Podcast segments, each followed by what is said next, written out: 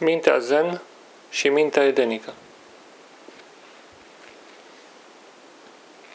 Seara trecută, deschizându-mi telefonul pe Facebook, am văzut într-un grup în care, sau din care făceam parte, o întrebare interesată din partea unei persoane din Statele Unite. Persoana în cauză, o femeie, întreba ce ar putea să citească pentru a aprofunda practica de meditație zen. Mi s-a părut interesantă și provocatoare această întrebare. Ea deja citise o altă carte care era doar așa un breviar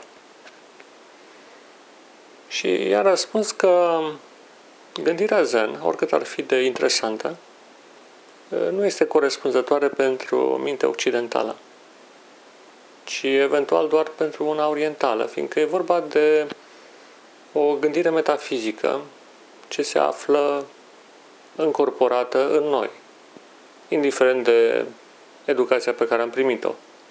Este o gândire preluată ancestral și întărită prin educație, bineînțeles.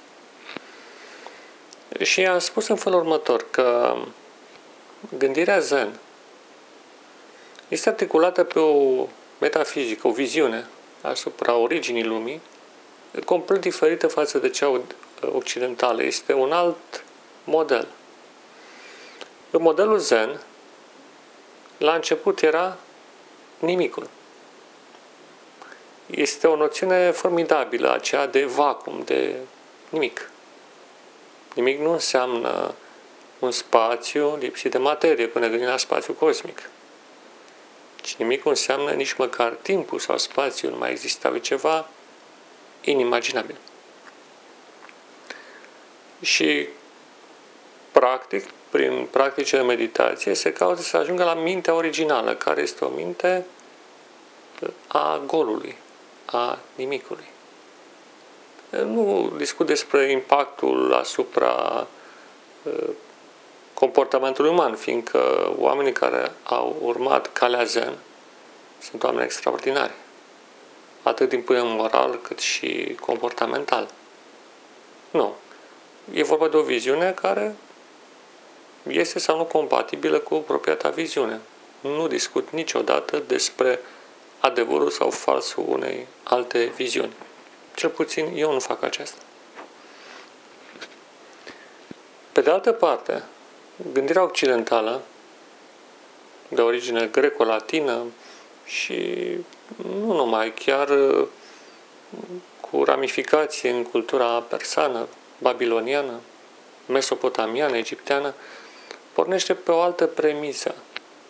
La început era, și mai ales pe filieră greacă, să zicem, cuvântul, logosul, gândul, ideea. Și nu întâmplător există această sintagmă cuget, deci există. Existența legată de această extraordinară facultate de a gândi, de a imagina, de a vorbi.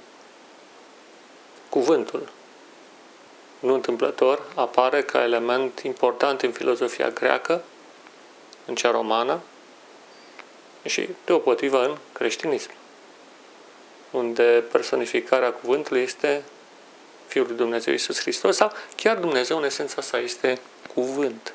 La început era cuvântul. Metafizica evreiască în care de fapt se desprinde Vechiul Testament, este într-adevăr caracterizată de un gol, pământul era fără formă și gol, dar nu este un gol în care nu există nimic, ci doar e vorba de neurânduială, de dezordine, de haos. E o viziune care pleacă de la un haos primordial în care uh, Dumnezeu, și de fapt Biblia începe cu a început Dumnezeu, a făcut cerul și pământul, în care Dumnezeu intervine pentru a preschimba haosul în ordine. Aceste, această metafizică diferită, bazată pe existența unui cuvânt ordonator, a unei inteligențe ordonatoare, când ce cuvânt ne gândim la o inteligență, este specifică cu, to- cu totul, este specifică gândirii occidentale și este o moștenire de care noi, crescuți în zona aceasta, nu putem să scăpăm. Dar putem învăța multe și din metafizica altor popoare. Fiindcă un merit, să zicem așa, deosebit al gândirii zen este capacitatea de a te opri, de a sta, de a contempla și de a privi, fără să încerci să schimbi realitatea. Și acest aspect pierdut, din păcate, în cultura occidentală, este esențial pentru a crește reflexivitatea minții și a ne opri dintr-o cursă sălbatică a distrugerii planetei. Dar aceasta este o altă discuție. Ca alternativă, i-am recomandat însă calea uh, dezvoltată de un uh, psiholog american, am mai vorbit despre el, Kabat-Zinn, este vorba despre MBSR sau Mindfulness Based Stress Reduction, adică reducerea stresului prin conștientizare. E o tehnică foarte interesantă și adaptată pentru o gândire occidentală. Lăsând acest subiect, adică acest subiect, această discuție, m-am gândit că ar fi interesant să comparăm puțin mintea zen și mintea edenică. Asemănări și deosebiri, în câteva cuvinte. Mintea edenică se sprijină pe metafizica reliefată în Cartea Genezei. În primul ce înseamnă metafizică? Vine din greacă. Metafizic, dincolo de fizic, dincolo de ceea ce se vede. Fizic înseamnă ceea ce vedem noi, natura înconjurătoare, ceea ce numim realitate. Și metafizica înseamnă ce se află în spatele acestei realități. Gândirea edenică pornește de la refacerea sau de la uh, readucerea minții edenice, mintea omului de la început, în vremea când el se afla în grădina Eden, proaspăt uh, adusă la existență de către Dumnezeu, normal prin cuvânt. Un aspect important al uh, elementelor care ne vor ajuta să înțelegem ceva din gândirea edenică este modul în care omul a fost creat. Așadar, avem în față acele scene din Cartea Geneze în care se spune că Dumnezeu a făcut un corp din pământ, eu aș adăuga și o minte, și a suflat, suflare de viață, a pus, sau mai bine zis, a transmis un suflu viu, un spirit, am putea spune spiritul înseamnă suflu, om și omul a devenit viu. Omul a prins chip. Uh, așadar, uh, mintea edenică se leagă de primirea acestui suflu, acestui spirit direct de la Dumnezeu, prin care el deodată se naște. Prinde chip, se mișcă, devine o ființă vie. Iar ulterior, vedem activitățile în care a fost angrenat omul. Pentru început, Dumnezeu i-a adus în față tot ceea ce el crease, în primul rând animale, bănuiesc că i-a prezentat și alte elemente fizice ale planetei. Omul i-a dat un nume iarăși întâlnim elementele care țin de cuvânt.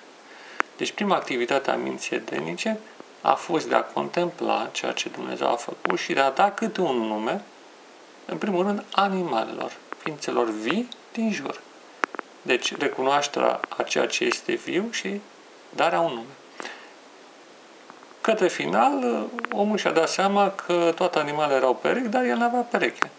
Iarăși e interesant această idee care derivă dintr-o asemănare, dintr-o similaritate care nu se realiza, dar care se spune că Dumnezeu l-a adormit, deci l-a trecut în sfera uh, visului. El a cu asta, adică un element din el, din om, din care a construit o femeie, adică perechea omului. Când s-a trezit, a văzut noua ființă care semănă și le da numele, aceasta este o femeie. Iarăși, ca acțiune, vedem uh, uh, această recunoaștere a vieții sau recunoașterea obiectului înconjurătoare și darea lor, darea unui nume. Dar de unde venea numele acela? De unde provenea capacitatea lui de a spune cât un nume și nume care da, acela rămânea. Înțelegem că omul avea un vocabular, avea un uh, set bine închegat de noțiuni cu care el deja putea opera. Dar de unde le-a preluat, fiindcă nu a fost învățat? Răspunsul stă în acea suflare. Suflare de viață. Acel element primordial, acel suflu original prin care Dumnezeu a transmis acel logos, acea capacitate de a opera cu cuvinte, de a te baza pe cuvinte, de a depinde de cuvinte și de a le folosi în înțelegerea și ulterior modelarea realității. Bineînțeles, să ne gândim și la uh, porunca, sau mai bine zis, uh, uh, decizia pe care Dumnezeu a pronunțat-o și anume să, că El va stăpâni peste animale, peste tot ce este viu și, cu alte cuvinte, va asigura buna rânduială a tot ce înseamnă viață pe pământ. A fost făcut administratorul acestui ecosistem planetar. Foarte frumos. După acest eveniment, a început cea mai frumoasă zi. Normal, sabatul, odihnă. Omul n-a intrat direct în activitate, ci în ziua următoare, presupunem că a dormit, el uh, a avut ocazia de a sta de vorbă cu Dumnezeu în minunata grădina Edenului, fiindcă omul a fost creat în Eden, sau Edenul a fost creat în aceea zi cu omul, în fine, în aceea zi și a fost dat spre îngrijire și păzire. Iar un alt aspect ce s-a îngrijire, ce s-a păzire. Bănuiesc păzire de animalele care au în jur să nu intre în acea grădină și îngrijire se asigură că acea grădină botanică, formidabilă, își îndeplinește funcția. Cumva aici mă întreb dacă nu cumva șarpele care a pătrus în grădina Eden a fost un intrus el nu avea ce să caute acolo. Era Eden nu a fost o grădină zoologică. Da, planeta era o grădină zoologică imensă, cum este și acum. Dar grădina Eden era o grădină botanică. Adică era un spațiu limitat în care nu trebuia să intre animalele. Îngrijirea se referea la bunăstarea plantelor și uh, al doilea lucru, să o păzească să nu intre animalele, să nu strice pe acolo aleile frumoase, bănuiesc, pomii extraordinari și mai ales să nu mănânce din tot ce apucă pe acolo și în special din cei doi pomi. Vina cea mare a lui Adam și a lui Eva a fost că atunci când au avut șarpele acela, trebuia dat afară din grădina Eden. Nu avea ce să caute. Bine, o greșeală ar fi cum de a ajuns la acel pom să mănânce din el. Animalele mănâncă orice găsesc. Cu alte cuvinte, era o nebunie să lași animale să vină să mănânce în pomul vieții. Pomul vieții era doar pentru om. El aveau iarba de pe câmp. Nu era hrana lor. Ca să nu mai zic hrănirea în pomul vieții. Și această intrare accidentală a șarpelui în grădina Eden înseamnă o lipsă de prevedere sau, în orice caz, necesita o, o, o corectare. Trebuia luat și dat afară, n-ai ce căuta aici. Tu șarpe, stai liniștit, n-ai ce să mănânci din pom.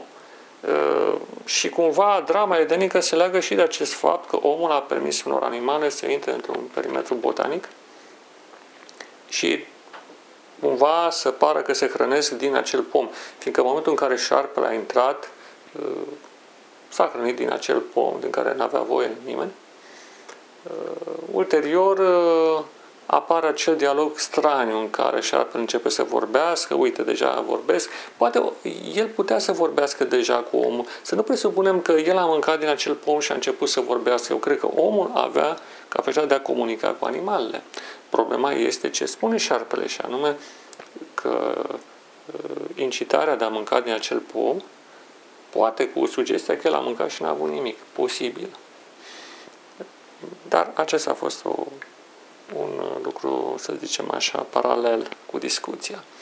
În sabat, Dumnezeu a stat de vorbă cu omul, a avut pe cu siguranță discuții foarte interesante despre ceea ce el a făcut, o comunicare foarte frumoasă.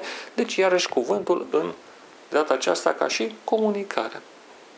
Dumnezeu totdeauna comunică cu ființele create, în principal prin cuvânt. E cuvântul vorbit, este cuvântul sugerat, viziune, vis, concept. Când zicem cuvânt, înțelege și concept, și idee, și gând. Da, prin gânduri.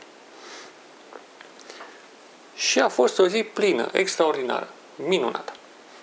Nu mai vorbesc despre experiența de a fi împreună cu Eva, care iarăși este o relație, relația iarăși presupune cuvinte. Și omul de la început a fost creat să trăiască în prezența cuvântului. Un cuvânt frumos, înălțător, concepte frumoase, idei valoroase. Aceasta este mintea edenică. Această mintea primordială este o mintea nemuritoare, mintea omului nemuritor. Este mintea la care noi trebuie să ne întoarcem. Și idealul biblic pe care îl avem este că ca prin Isus Hristos să revenim la această minte edenică. Și atunci când ai mintea edenică, se cheamă că a ajuns la nevinovăție, la inocență, la neprihănire, depinde de traducere.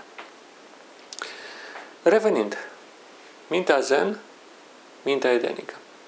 Mintea zen este o metafizică a golului, în care stai și lași lucrurile să treacă, să liniștească până când se reinstaurează cumva vidul original. E interesantă viziunea. Odată o să vorbesc mai mult despre ea. Există conexiuni cu uh, gândirea uh, edenică. Dar nu este același lucru. Din punct de vedere biblic, noi trebuie să ne întoarcem la un univers curat, plin de cuvinte armonioase, care se întrepătrund într-o ordine perfectă, într-o creație indestructibilă. Însă despre toate acestea vom vorbi într-o ocazie viitoare. Până atunci vă doresc multă binecuvântare și multă bucurie de la Dumnezeul și Creatorul nostru și de la Isus Hristos. A Lui să fie slava acum și în veșnicie. Amin.